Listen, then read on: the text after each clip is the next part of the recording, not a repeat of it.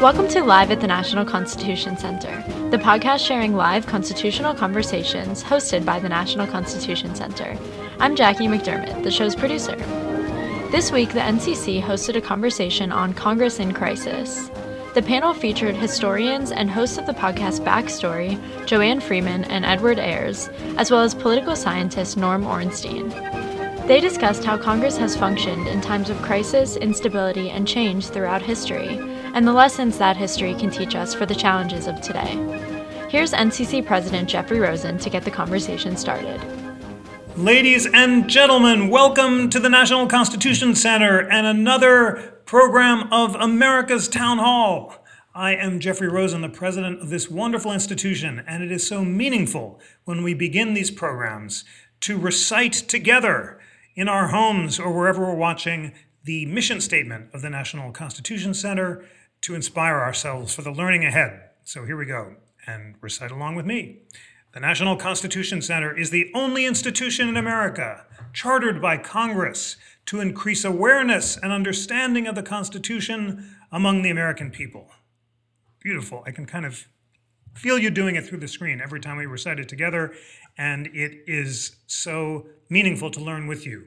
We have some great programs coming up on June 30th. We are hosting a town hall with our friends at The Atlantic, where we co run the Battle for the Constitution website. And it's going to be a great two part program. We begin by discussing the future of policing with Charles Ramsey, the former DC and Washington uh, and Philadelphia police commissioner, and Tracey Meares, an amazing scholar of policing at Yale Law School, along with John Inazu.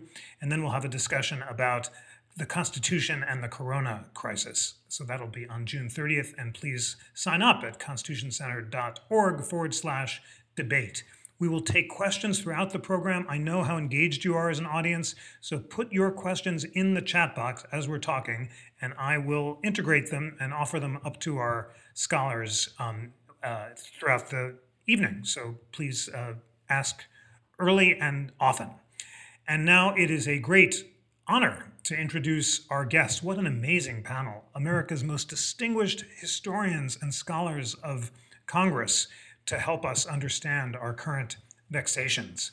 Edward Ayers is Tucker Boatwright Professor of the Humanities and President Emeritus at the University of Richmond. He is the author of many books on the Civil War and Reconstruction, including, and I'll just highlight one of his uh, many award winning books The Thin Light of Freedom, The Civil War and Emancipation in the Heart of America, which he discussed at the National Constitution Center in 2017. His forthcoming book is Southern Journey The Migrations of the American South, 1790 to 2020. Uh, Edward Ayers, welcome. It is an honor to have you. My pleasure. Thank you. And Joanne Freeman is class of 1954 professor of American history and of American studies at Yale University, uh, where she specializes in the politics and political culture of the Revolutionary and early national periods. She's co host with Ed Ayers of the very popular American history podcast Backstory. And it's great to unite these co podcasters uh, together, and is the author of many books as well, including, and uh, most relevant for our discussion tonight, the path breaking affairs of honor, national politics in the new republics, as well as field of blood, violence in Congress, and the road to the Civil War. Joanne, it is such an honor to have you with us. Thanks for having me. And Norman Ornstein is resident scholar at the American Enterprise Institute, where he studies politics, elections, and the U.S. Congress. His books include One Nation After Trump, A Guide for the Perplexed, The Disillusioned, the Desperate, and the Not Yet Departed. I love Norm's book titles because um, the next one we did at the Constitution Center, and uh, it depressed us even before we began the program. It's even worse than it looks how the American constitutional system collided with the new politics of extremism, and very relevant for tonight as well the broken branch, how Congress is failing America and how to get it back on track. He's a friend of the center and appears frequently in our programs. Norm, it's wonderful to have you back. Always a pleasure, Jeff. Let us jump right in to the history of the violence that consumed the nation in general and Congress in particular in the years leading up to the Civil War. And Joanne, we'll begin with you because your book, Field of Blood, describes it so vividly. The statistics that you talk about are so striking. Between 1830 and 1860, you write, there were more than 70 violent incidents between congressmen in the House and Senate chambers or on nearby streets and dueling grounds. And you note that it wasn't confined to Congress. Between July and October 1835 alone, there were 109 riots nationwide. So much more. Well, let me ask it this way Is it true that there was more violence then in Congress in particular, but also in the nation in general, than there is now? Why was it? And give our audience a sense of how violent Congress was. Sure. Well, uh, to answer your question first, um, it, this is going to be an obvious thing to say, but Congress is a representative institution. So it does very much reflect the ethos of the time. And the fact of the matter is, the first half of the 19th century, and I'm sure Ed will tell us the second half of the 19th century, were very, very violent. So some of the violence that you're seeing in Congress is really representative of that moment. Um, but what I was interested in and what really drew my attention was the amount of it and the dynamic of it. Um, and you know, you were discussing the years leading up to the Civil War, and it's worth noting the violence, or at least the um, I want to call it extreme violence, really begins in the 1830s. It's not a constant wave; it sort of comes and goes. But it's the 1830s and 40s and 50s that see these incidents. And what's interesting and what's totally logical is that if you track who's fighting who, initially you see one party fighting another and then over time you see north versus south and slavery is at the center of the fighting. Now what struck me as interesting most of all and what really um, shows violence as a, tool in the antebellum Congress is Southerners knew that to a certain degree they had an advantage because they were willing to duel and more willing to engage in hand to hand combat with than some of the Northerners. And they used that advantage on the floor. They used it as a tool of debate, and they would deliberately intimidate and threaten Northern congressmen, and some of them would silence themselves or sit down or not stand up rather than risk either that threat or being humiliated in front of the public by being threatened and then having to back down before it. So violence was, it's shocking all by itself, but what's particularly interesting is it, it was a deliberate tool of debate. Um, and over time, what happens is that by the 1850s, the mid 1850s, some Northerners decide that it can be their tool too. That's such a powerful turn in the book when you describe how the decision of Northerners to challenge Southerners to duels actually decreased the violence. And you quote from that remarkably moving letter, which you said moved you to tears when uh, Representatives uh, Wade, Chandler, and Cameron all pledged to uh, challenge future duelers to fight you write when it became known that some southern northern senators were ready to fight for sufficient cause the tone of southern insight softened of the abuse went on. And i have to say finally that we have this really wonderful new exhibit on the civil war and reconstruction. We have thaddeus stevens's cane. And when i show the cane and tell the charles sumner story i quote your book about how some people would run for Congress during that period on the grounds that my left hook is better than the other guy. I'm gonna I'm gonna beat him up because I'm I'm tougher. And you bring that to life so incredibly powerfully. Uh, Norm Ornstein. Um, it's often said, or at least was has been said by uh, Norbert McCarthy, who's a scholar at Princeton, that we are more polarized today than at any time since the Civil War. You're such an expert of party systems. Can you explain what it was about the political parties uh, right before the Civil War that led us to be so polarized then?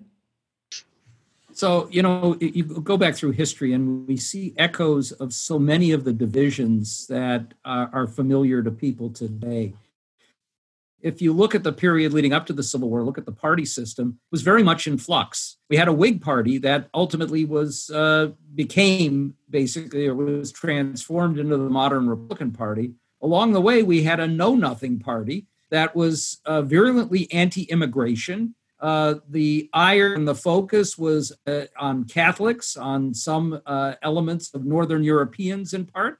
We actually had a president uh, elected on the Know Nothing ticket and ultimately it two parties that we know today, or at least that we think we know today, Democrats and Republicans. And of course, we had that overarching issue of race and slavery. And the party struggled with that. For a while, the Democratic Party actually had a, a pretty strong uh, pro uh, ant, or anti slavery wing. Uh, we had others uh, who were in the party, copperheads, who viewed it in a different way. But of course, it shook down into a Republican Party with Abraham Lincoln as the president, who became uh, the force, and the Republican Party the force against slavery. Ed will talk a lot about how uh, things changed in the aftermath of the assassination of Lincoln and what changed with the Reconstruction period. All of those things, which were life and death issues to so many, really uh, created a level of polarization in the society it broke down obviously along re, uh, regional lines, and those regional divisions continued to persist, but not necessarily in the same way as the parties changed.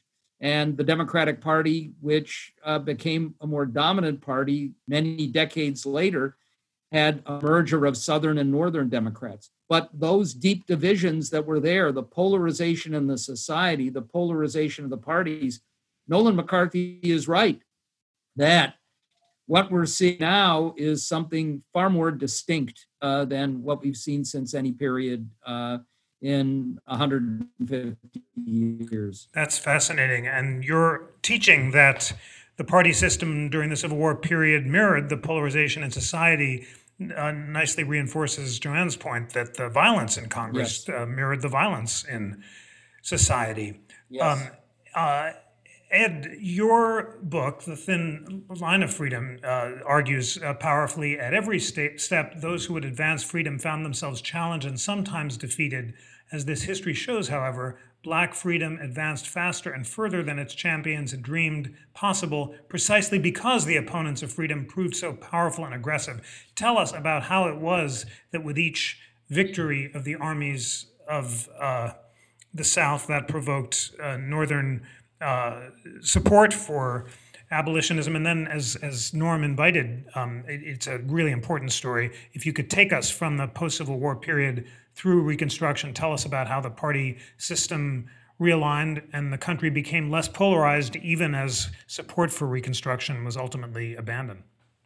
Yeah, so as Norm is saying, the polarization inside the North between the Democrats and Republicans during the Civil War is a fundamental fact that people often tend to forget. You know, people would say, well, Democrats lost, they only had 47% of the vote. Well, I think we've seen in our own time that nearly half the electorate doesn't just go away when they lose, right? And so in 1864, uh, 10,000 votes in different districts, see if that number sounds uh, familiar, uh, would have given the election to the Democrats in 1864 after all the suffering of the Civil War. So we forget that had a couple battles gone differently, Abraham Lincoln might not have been reelected. So that substratum of northern uh, difference is there. And those northern Democrats were as racist as white Southerners, and they hated everything the Republicans were doing. So the war ends, and the white South says, well, okay, we've lost. But meantime, Lincoln's election, Andrew Johnson becomes president. He seems to cut some slack for the, the white South. And they go, great, okay, let's push for everything that we can get. Let's put those black codes in there to reinstitute as much slavery as possible before the Republicans come back into Congress. Right, right now, we, we, there's kind of a, a quiet president's running everything. This also kind of sounds familiar too, right? Let, let, let's do what we can with this president. And so when the Republicans come back in after riots in New Orleans and Memphis and widespread violence against black people across the South, Republicans say, we cannot have lost 350,000 men for this. We must restore the purpose of the war. And because the white South is just running roughshod. And so the, the white South just keeps pushing and pushing. The Northern Republicans say, okay, it's going to take an amendment to the Constitution that you have to support. And you're going to have to allow black men to vote and to be delegates for those conventions to rewrite your constitutions before you can come back in because you've shown us that you're not you're, you're not sorry at all. You, you admit that you were defeated, but you don't admit that you were wrong. And you have congressional commissions that go out and talk to people across the South, and they say, What we're looking for is rebelism. The spirit that even though they lost, they are still the rebels. So the patterns that we still, still, still see playing out today were there. I'm not giving up my heritage. I'm holding on to this identity to loss. So as a result, you wouldn't have had the 14th Amendment if the Republicans had not felt that if they didn't revise the fundamental law of the land, the Democrats in the North are going to join with these white Southerners and take away what was won at such loss in the Civil War. So that's what I mean by, and then the 15th Amendment, uh, because to really make sure, no, we really made it. You can't take away the vote. So Reconstruction begins ending almost as soon as it begins. In Virginia, it's over by 1870. Now, our textbooks put the number 1877 in our head, but Reconstruction starts ending in 70, 71, 72, all along, drenched in violence. So the white South brings on the fundamental change in law of recognizing that if you're a native born American, you have fundamental rights. That's a result of white recalcitrance white Southern recalcitrance. After Reconstruction comes to an end, the United States settles into a pattern that's going to follow for a very long time. Very closely contested elections, with the South largely Democratic, especially after disfranchisement around the turn of the century, and the North and the West Republican. Those are the most closely contested or most finely calibrated elections in American history all during the period when people think nothing's happening, that it's boring. Uh, in fact, votes of a few thousand here and there could change the outcome. So it's a fundamental restructuring, but the commonality from what Joanna Norman are saying, polarization seems to find a way to happen, whatever the situation. Uh, winner take all, two parties, us and them. Us and them are shifting, but there seems to be a polarizing impulse in American political culture. So interesting. Thank you for all that. What a what an important point that it was the fear of losing the gains of the Civil War that led uh, the supporters of the 14th Amendment to want to embody it in the Constitution. And we tell the story in the Civil War exhibit of the debate between Thaddeus Stevens and John Bingham. Stevens, I think, saying, Oh, don't worry, we'll have the majority forever. And Bingham presciently saying, No, we might lose it and we've got to put it in the Constitution. And you describe how that was a pattern for so many of the gains of Reconstruction. And that warning that the losers may not go away gracefully is also very prescient and sobering um, for today. Um, now, Joanne, we have a bunch of questions uh, from our friends. Uh, Howard Green says, when Northerners are willing to fight back and Southerners stop challenging, is that like facing up to a bully? Uh, we also have a question about whether any members of Congress were trying to reach across the aisle during this time, and a question about whether uh, in the pre-war era were brawls most often over slavery or was slavery an unspoken catalyst maybe respond to any of those that uh, uh, strike you as uh, uh, provocative oh sure well the the first question about um, the northerners and the southerners i would say that the southerners don't stop fighting. They're just sort of thrown off their feet in a sense because the Northerners who've been caving in all along, suddenly there are Northerners who are fighting back. Now, the word bully that's asked in the question is, is right on target because that's the word that people used at the time for the people who were provoking these fights. And Bully Brooks, right? Preston Brooks, who attacks Charles Sumner. That was his nickname. And that's a word that's applied to people throughout this period. So there was a sense that these people, um, before the second half of the 1850s, that the Southerners were picking on people who could be bullied because they couldn't fight back in the same way. Um, what then happens is that these Northerners come and they, you know, the, the Northern congressmen, they were campaigning on the idea that they were going to fight the slave power. And there's a reality to that in Congress that they meant it, and some of them came with weapons. And, and, and literally made it clear. And the document that you mentioned, that, that I will confess did make me kind of teary, these three Northerners explain why they will now agree to duel from now on. And the part that really um, captured me is at the end, after describing this with all of this emotion, they say, We're putting this down on paper so future generations will understand how hard it was to fight slavery on the floor of Congress. So they make clear precisely what I'm trying to describe in the book. And it is bullying, but what happens when you're being bullied? I suppose, you know, this is a, a sort of you know simple answer but if you stand up to a bully sometimes that's a useful thing to do. I will also mention briefly the the um, the aisle question were there not people reaching across the aisle? There were. Um, after a certain amount of time that became very hard to do. And you can see um, the mere hint uh, at a certain point in the 1850s that someone would reach across the aisle to someone else um, is sometimes meant by mockery um, or or even they'll joke, but the joke will be, yeah, you do that, and you know, I think there's one congressman who says to another, you do that, and you better tell your kids to put their Sunday best on because they're never going to see you again. You know, so there were some people trying. Strikingly to me, in the handful of years before the Civil War, people were reaching across the aisle off the floor right? They couldn't do it on the floor in the public eye with the press watching. And so they removed themselves from Congress and tried to do it in a separate space. But by that point, those are not issues that could be compromised. Um, wow, that, that uh, reminder that it, compromise is only possible sometimes in, in private. Uh, during the Constitutional Convention, which was secret, you were able to forge those compromises. But when everything is tweeted in real time, or even when the press was watching in the Civil War, that is more difficult. Com- completely fascinating.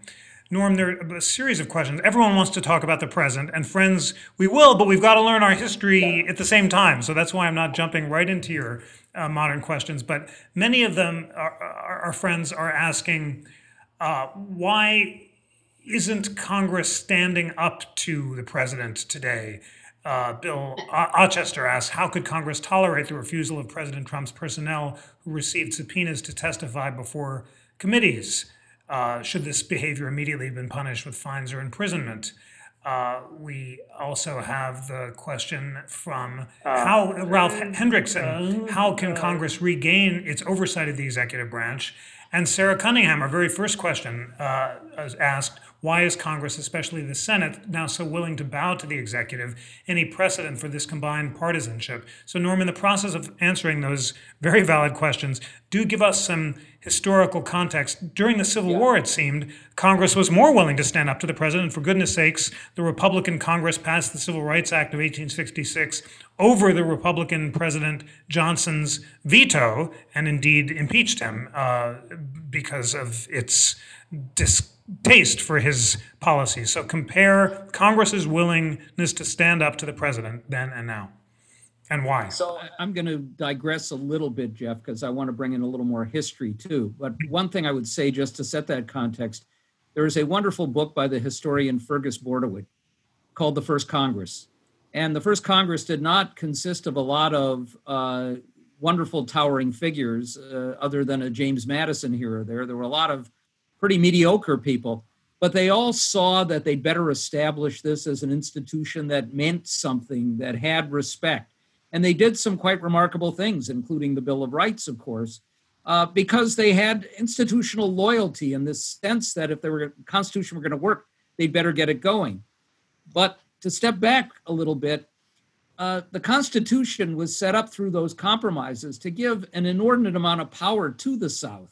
They knew it. It wasn't just the way that they set up uh, apportionment, the so called three fifths compromise the uh, Electoral College, the nature of the House of Representatives gave him a lot of clout. And because of this determination to maintain slavery and in the aftermath, Reconstruction, to make sure that they could recapture their power through voter suppression and the use of race.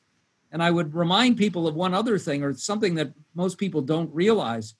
The House started with 65 members, uh, and it was capped uh, in 1929 at 435.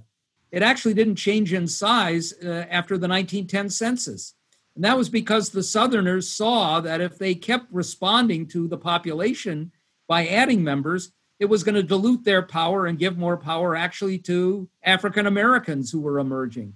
So they figured it out how to keep the size at 435 and use their power of redistricting and apportionment use their ability to maintain control to basically keep uh, blacks from having any role or significant role in the South and to keep the laws such that there wouldn't be significant civil rights, which of course we didn't get until the 1960s.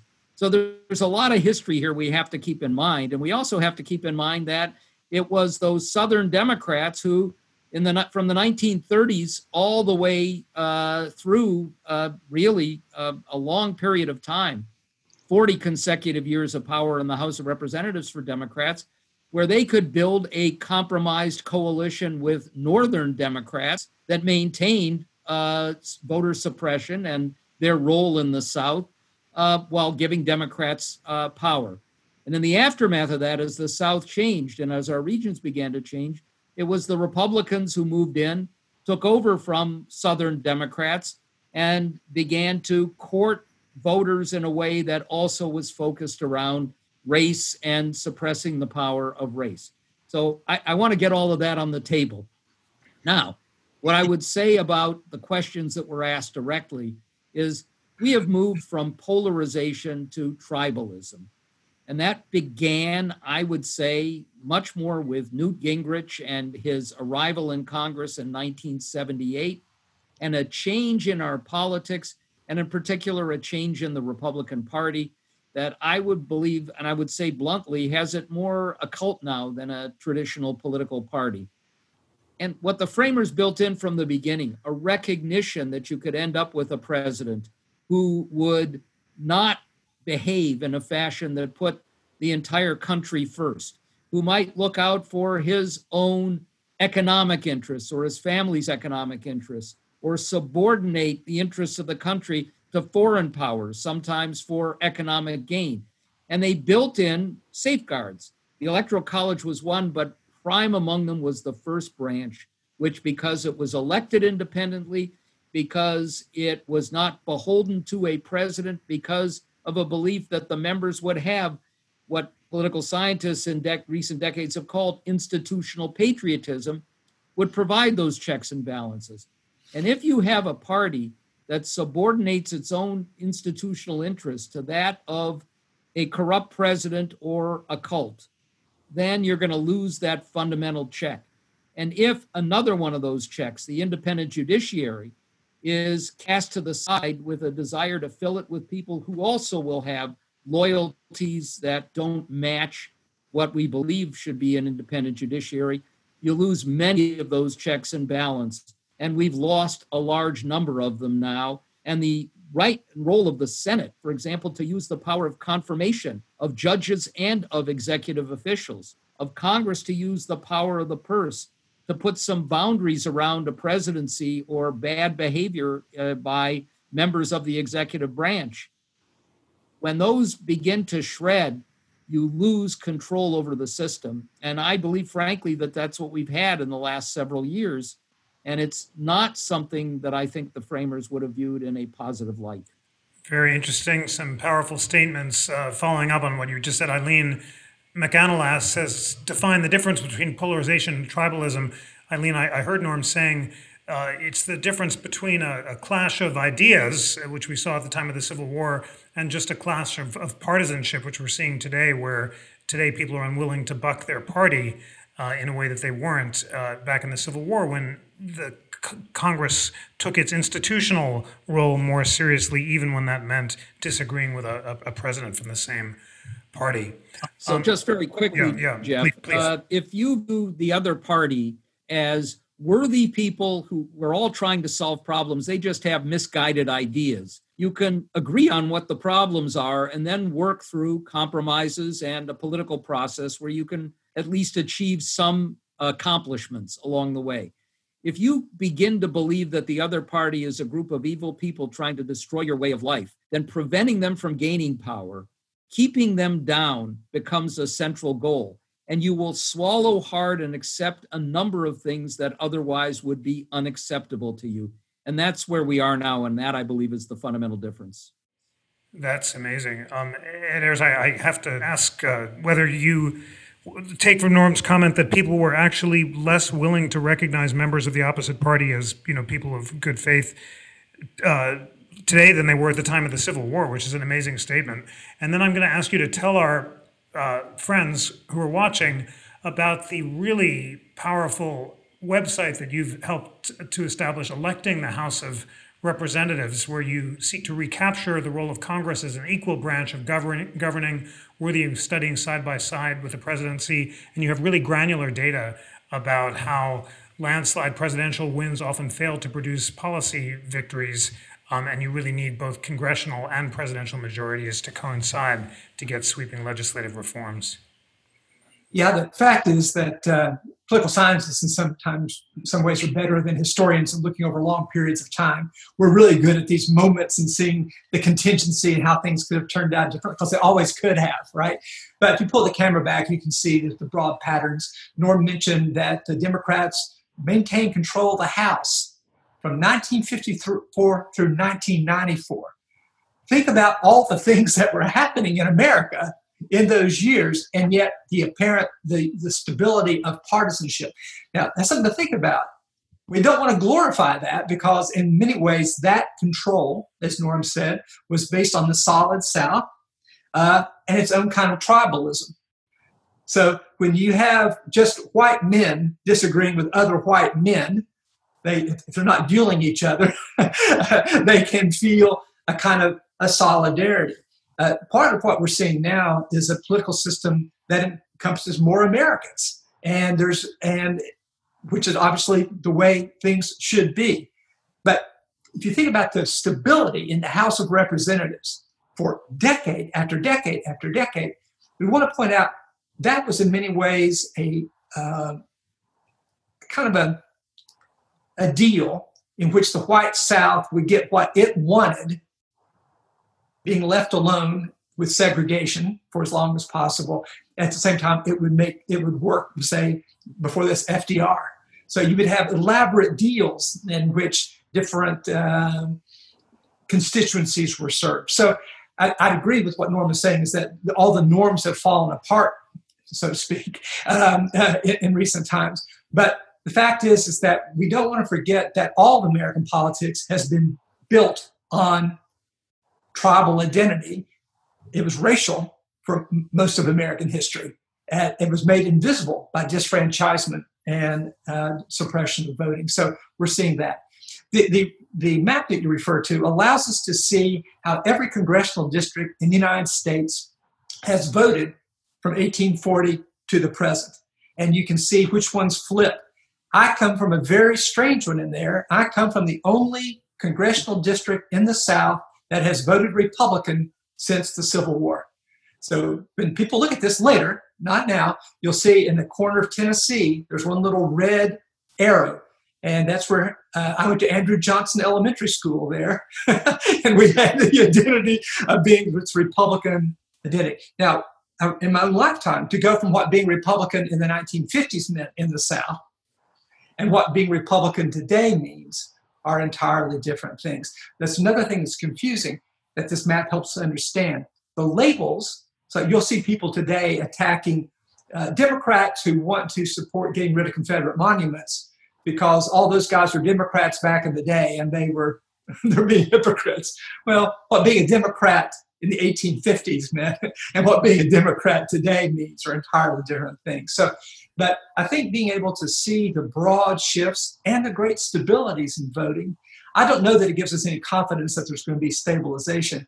I think in some ways what it allows us to see is that after the great transition of the South from Democrat to Republican, the system has, it with Newt Gingrich coming in, there's a kind of disequilibrium that I think is feeding through the political system that has many origins in the social system fascinating. We will talk about uh, some of those uh, causes. And uh, Donna Cohn asks, Where's the website? And we've just posted it. And please explore the link. Not now, friends, because you have to listen closely to the discussion. No surfing during class, but afterward, it's just an amazing website and really uh, illuminating to dig into a particular election year and learn about it. Joanne, one important theme that you raised uh, in the Civil War era and is now relevant, obviously, today to polarization is technology, and some have attributed our current uh, polarization to a world where, uh, as Yuval Levin argues in his recent book, people are more eager to play to their base on Twitter than to serve their, the institutional interests of the White House or the presidency or even of the media.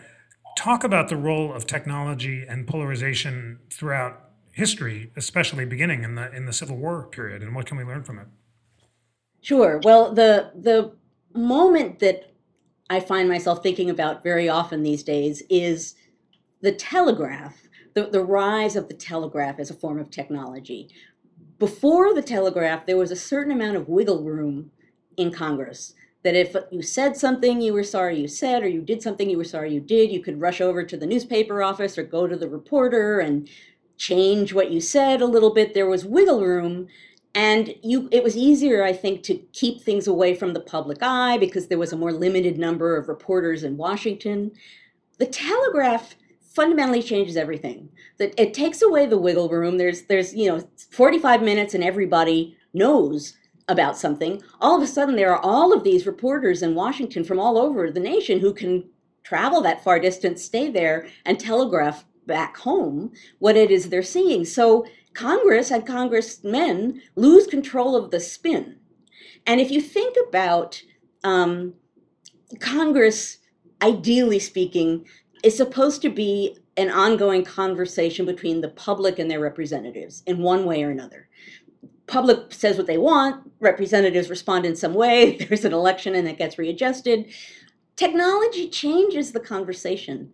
And there are moments, I think, and right now we're in a social media pseudo equivalent of the technology age, when no one quite understands the absolute give and take of that form of technology and everyone's trying to master it and manipulate it and take advantage of it and then every now and again something happens and you could tell that no one expected that to happen. So you know if the telegraph removed wiggle room imagine now someone you know says something goofy at a private dinner and someone has their phone and tapes it and then tweets it or puts it on facebook and the entire world hears it. That's again a generation of politicos and politicians who lose control of the conversation to a certain degree and now they're doing that at hyperspeed. So we're at this moment where the conversation has changed fundamentally at a time when it's highly polarized and, and everyone is othering everyone else right? I am american and i represent america and you as, as norm put it are evil others who cannot be dealt with. That's a that's a dangerous time to be in this moment of hyperspeed. And then, of course, it's made worse by the fact that we have the first president who is a tweeting president, right? And if you think back just to the a couple of years ago, people kind of trying to figure out what that meant. And if something's on a tweet, how do you take it? And is it formal or is it not formal? It's it's kind of mind-boggling, and I think we take it for granted the degree to which a technology can fundamentally scramble the workings of democracy and I think that's some of what we're kind of feeling our way through right now. Ways in which technology can sort of scramble the workings of democracy is a very good way of putting it. And we certainly are feeling our way through it in a, in a dramatic way. Uh, Norm, how did we uh, obviate some of the polarizations the last time around? we saw similar pressures from technology and from a fraying party system, but nevertheless, we evolved to the relative stability of the post war period. And, and what can the lessons of that reconstruction of the deliberative Madisonian model tell us about how we might get out of our current situation? Well, it's not going to be easy to get out of it, uh, Jeff. I, I, I, will say, listening to Joanne, uh, which was just wonderful, there's a little book called The Victorian Internet, um, which is just a wonderful description of how the telegraph transformed the world. And many people thought it would be just wonderful that we would be able to communicate face to face and wars would end and, and lots of things would change for the better. And what we see now, of course, is things can change for the better, but they can also change very much for the worse. And you can enhance tribalism and division uh, through that uh, medium. I would say, you know, when we had parties that were, uh, as it were, broader tents, which is what we've had uh, in the period really from the 1930s on, to some degree, it was there before as well. Uh, when you had in the Republican Party, we used to call them when I first got to Washington in 1969. Uh, we called the Southern Democrats boll weevils for that insect that uh, infects cotton in the South.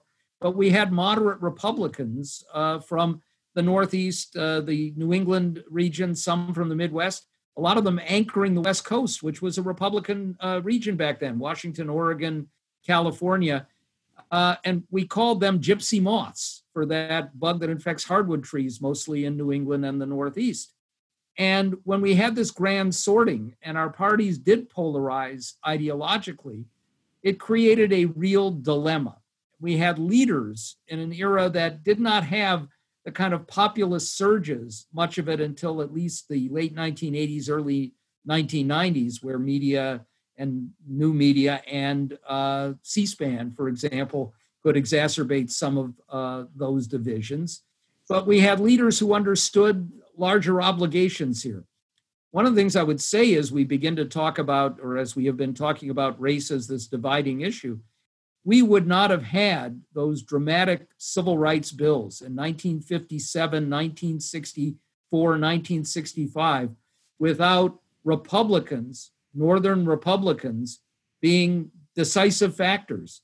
It was Everett Dirksen uh, in the Senate. It was Bill McCulloch from uh, Ohio uh, in the House who helped to make sure that you could overcome the Southern Democratic opposition to those things.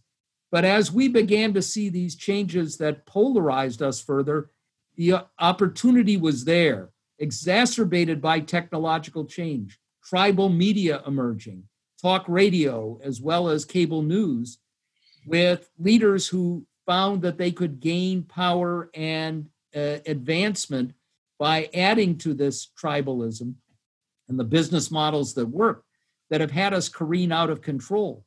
And without major changes in media, and that's going to be very hard to bring about, without this sense of a jolt, and what I believe has happened now is we have a Republican Party that I think is going to have to go through at least three elections in a row with losses, not just in 2020, but in 2022 again, to begin to give traction back to what will be quite conservative people, but problem solving oriented and not willing to use some of these divisive things like race and immigration in the way they've been used in the past to begin to right the ship and move us back in a different direction.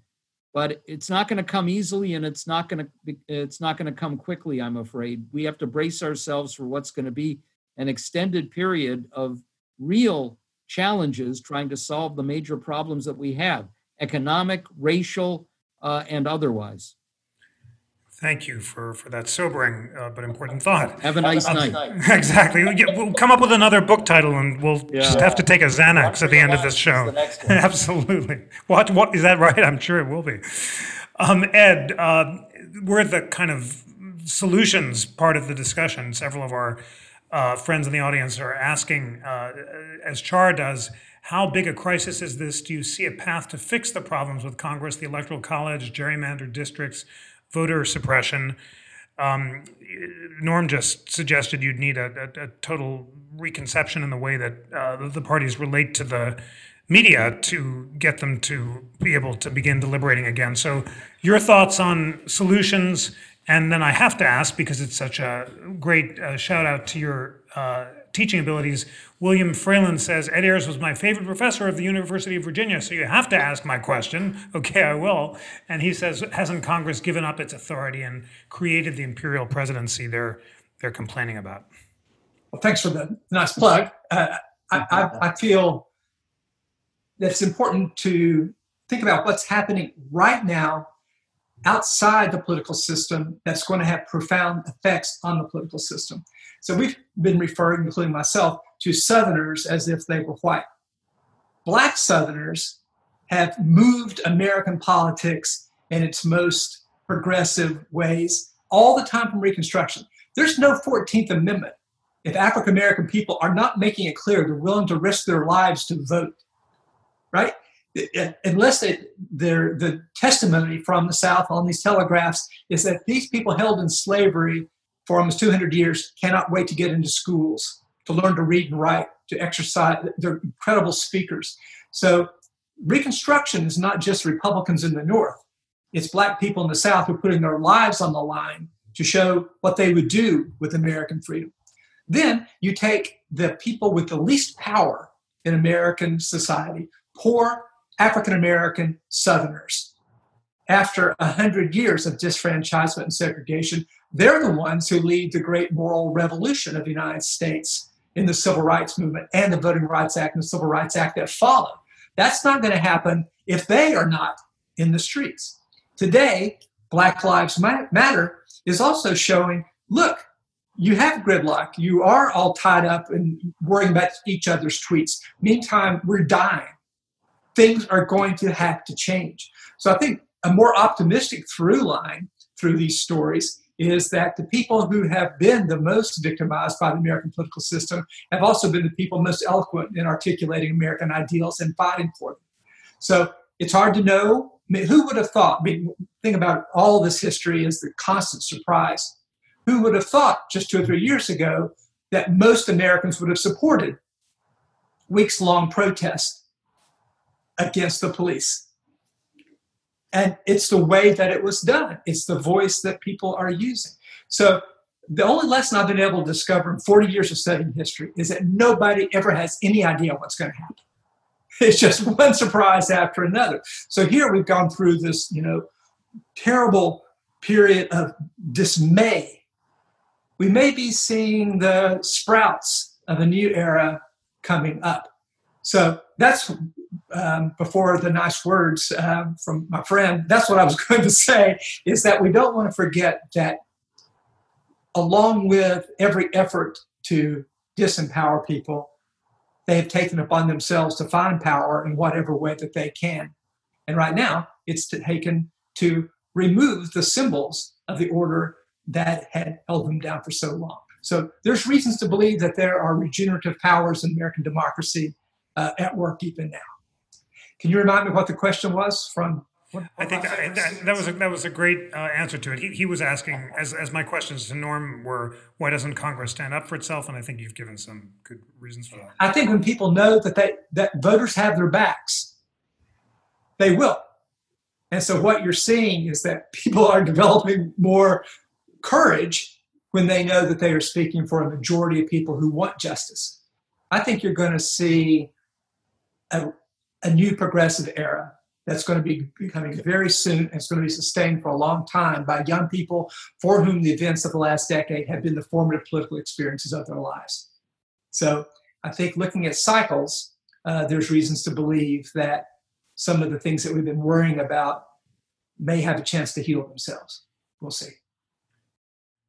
Thank you for, for all that. Joanne, Joanne, Joanne, Joanne, Joanne, can I just can I just set it up? Because I have so many questions and you, I know you want to respond, but um, we can't predict history as Ed says, but we can, as you've argued so powerfully, and, and all of you have learned from it, and it can contextualize.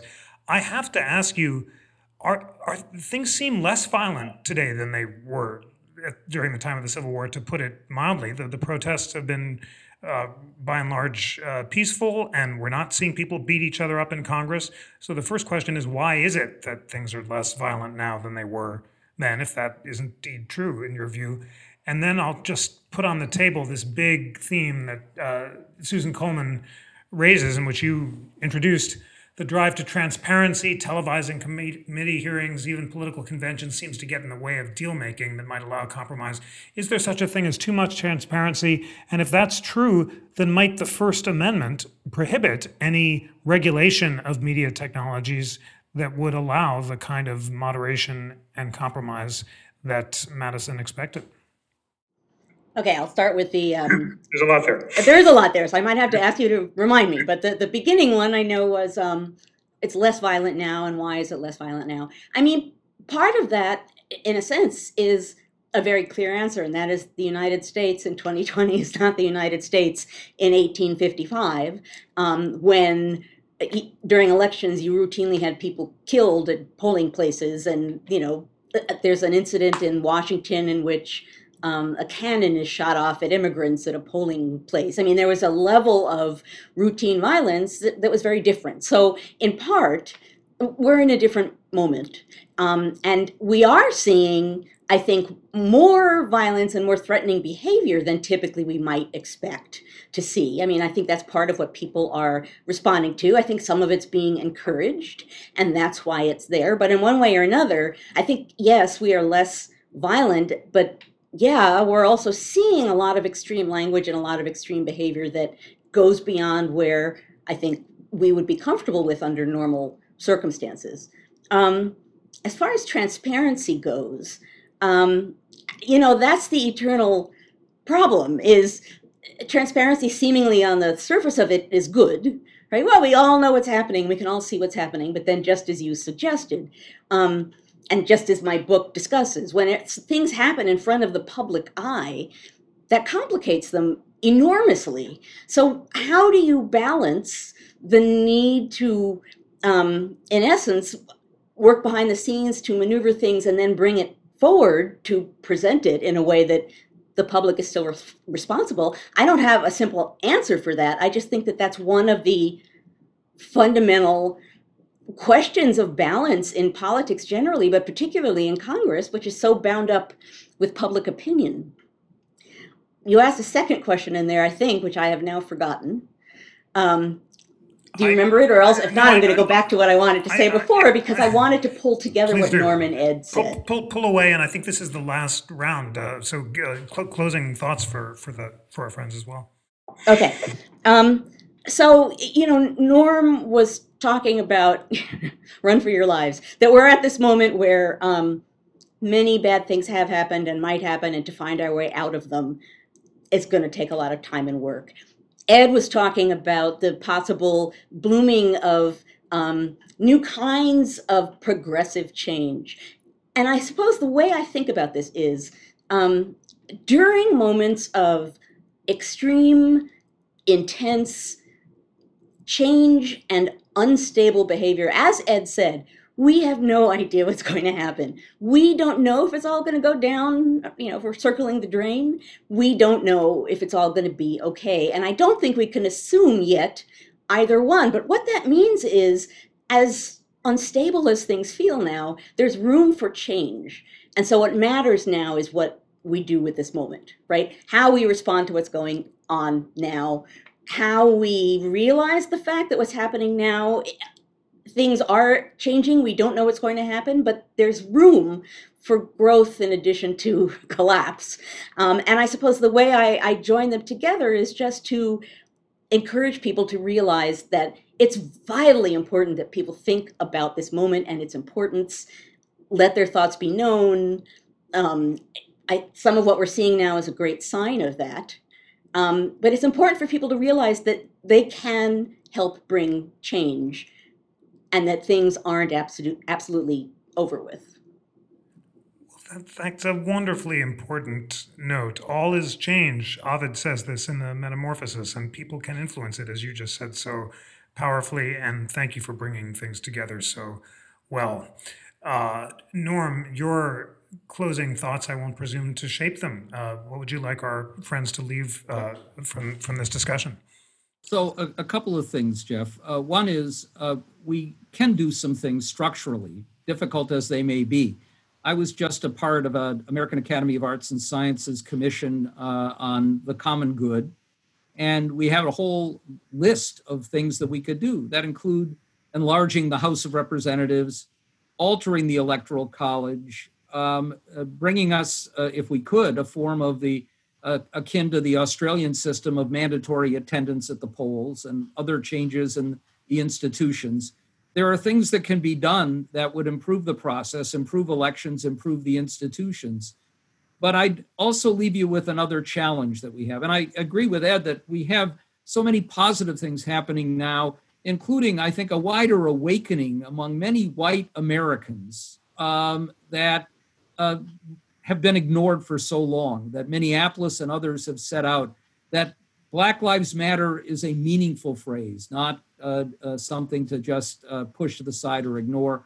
And I think the immigration struggles have taken us back to understanding what it means to have a larger and better society. But the uh, institutions that were built by the framers are going to be more distorted as time passes. And it has nothing to do with Donald Trump. By 2040, 70% of Americans will live in 15 of our 50 states, 50% of Americans in eight states. And that means the Electoral College is going to have more instances, if we keep it, where the winner of the popular vote loses the presidency. And it means that 30% of Americans who do not reflect the diversity and economic dynamism of the country will elect 70 of the 100 senators. And we know that natural residential patterns, as well as the way in which we do districts, and a Supreme Court that basically brushed aside doing anything about partisan gerrymandering, will distort the House even further so that what voters want won't be reflected there. And the courts are going to take us further and further away from popular will, whatever it is, with those elections. We're going to have some work to do to prevent a real crisis in legitimacy in the system that goes beyond some of these issues that we've talked about and even transcends some of these deeper divisions along racial and ethnic and regional lines. Thank you very much uh, for that uh, and for, for, for, sobering us uh, in such a powerful way. Um, Ed, the last word is to you. The era of the American Civil War and emancipation remind us that things far worse than we can imagine can happen, and things far better than we can imagine can happen. The largest, most powerful system of slavery in the modern world coming to an end was something that people could not plan for. The other thing I would say, as I read this wonderful report that Norm referred to, the American Academy's put out, the final part of that, after all these very impressive structural changes, is the civic culture of the country. It's what you're doing right now. It matters what we are thinking and saying and talking to each other. And we've got to keep that alive too. Whatever the election cycle brings us, we have to keep our, the civic culture of democracy alive that's what I think.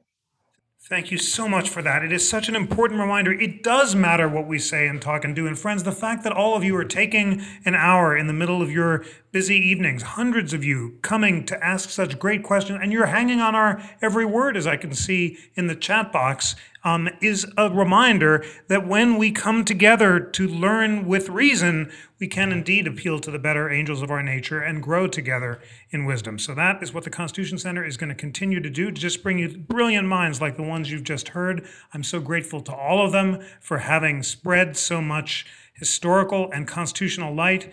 Uh, Joanne, Norm, Ed, on behalf of the National Constitution Center, thank you so much for a wonderful discussion. Friends, thank you for joining and see you on June 30th for the battle for the Constitution and the future of policing. Thanks to all. Have a good night. Thank you so much. Thank you. Thanks. Thank you. Bye.